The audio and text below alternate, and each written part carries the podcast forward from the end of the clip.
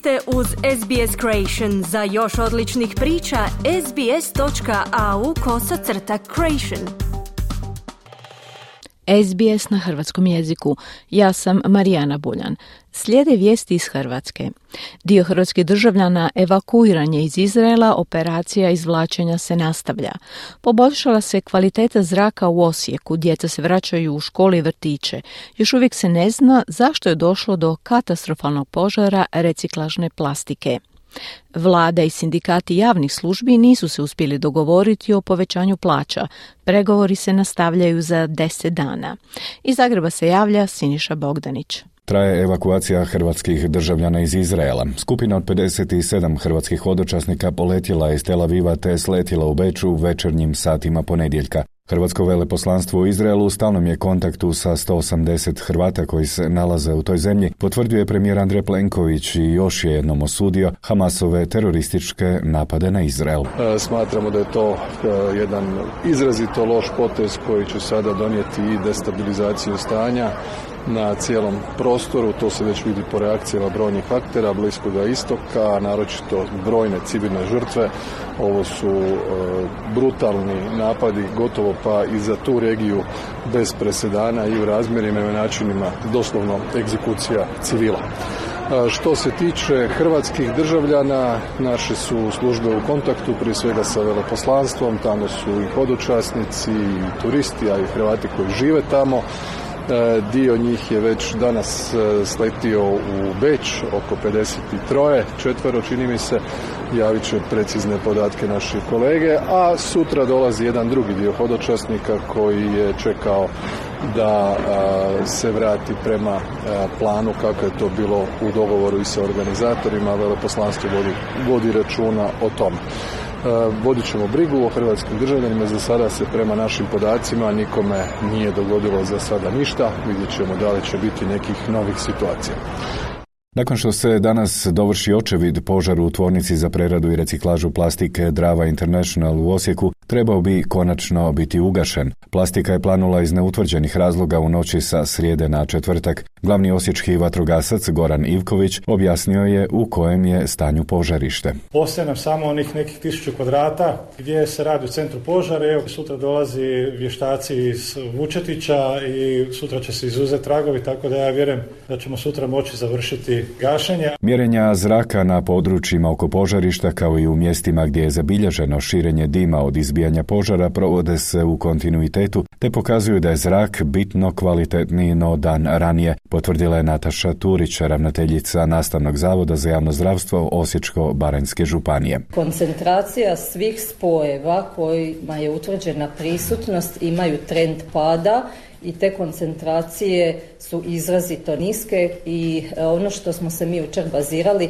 da utvrdimo kolika je koncentracija form aldehida, to je onaj spoj koji nadražuje gornje dišne puteve i on je jučer bio na postajama u iznimno niskim koncentracijama. A to znači da više nema opasnosti za djecu koja će se za nekoliko sati vratiti u školske klupe i vrtiće. Potvrdili su to županijska pročelnica za obrazovanje Miranda Glavaš i načelnik stožera civilne zaštite Osijeka Dragan Vulin. Dakle, stanje na požarištu je takvo da je izdimljavanje svedeno na minimum i vjerujem do kraja dana da će biti u potpunosti sanirano, odnosno da ga neće ni biti.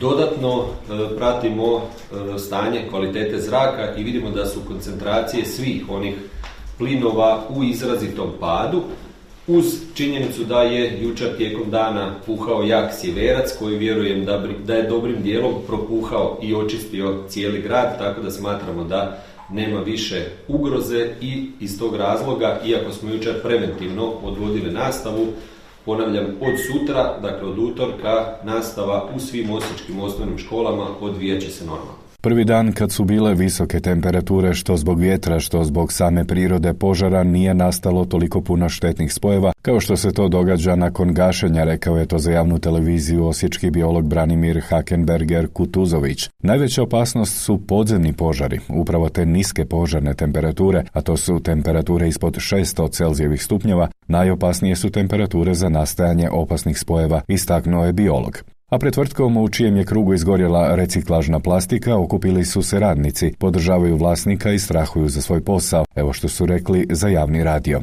Nama nije jasno zašto se nama ne dozvoljava raditi. Naše su hale čitave, ništa nije oštećeno. Apsolutno ništa ne znamo. Znači niti nam ko šta govori, niti gledamo, slušamo šta se priziva, šta se želi vamo postići. Podsjetimo, u tvorničkom krugu je prema propisanim kapacitetima i dozvolama moglo biti 20.000 kubnih metara reciklažne plastike, no procjene temeljene na satelitskim snimkama kažu da je plastike bilo pola milijuna kubnih metara. Stručnjaci procjenjuju da je u dim otišlo od 60 do 360 tisuća kubnih metara plastike, a kolika je kontaminacija tla, tek se treba utvrditi.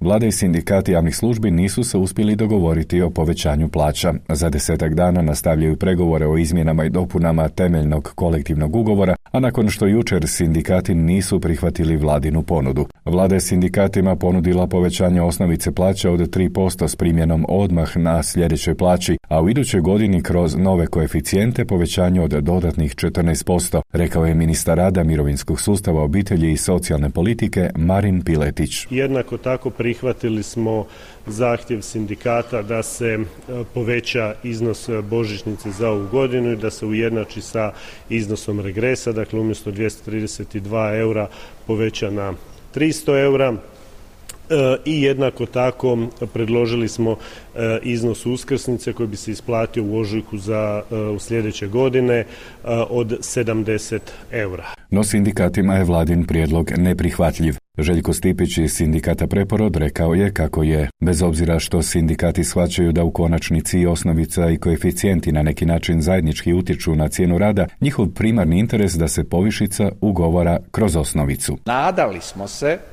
da će uskrsnica biti na razini božićnice i kako je vlada ponudila 70 eura, tu smo odmah bili jako neugodno iznenađeni. E, također negativan odgovor smo dobili u pogledu još dva naša zahtjeva, a to je da dar za djecu ove godine raste sa 100 na 150 eura i da se poveća osnovica za izračun jubilarne nagrade, simbolički svega za neki desetak eura, međutim i jedno i drugo vladi je neprihvatljivo. Toliko u ovom javljanju iz Zagreba za SBS Siniša Bogdanić. Kliknite like, podijelite, pratite SBS Creation na Facebooku.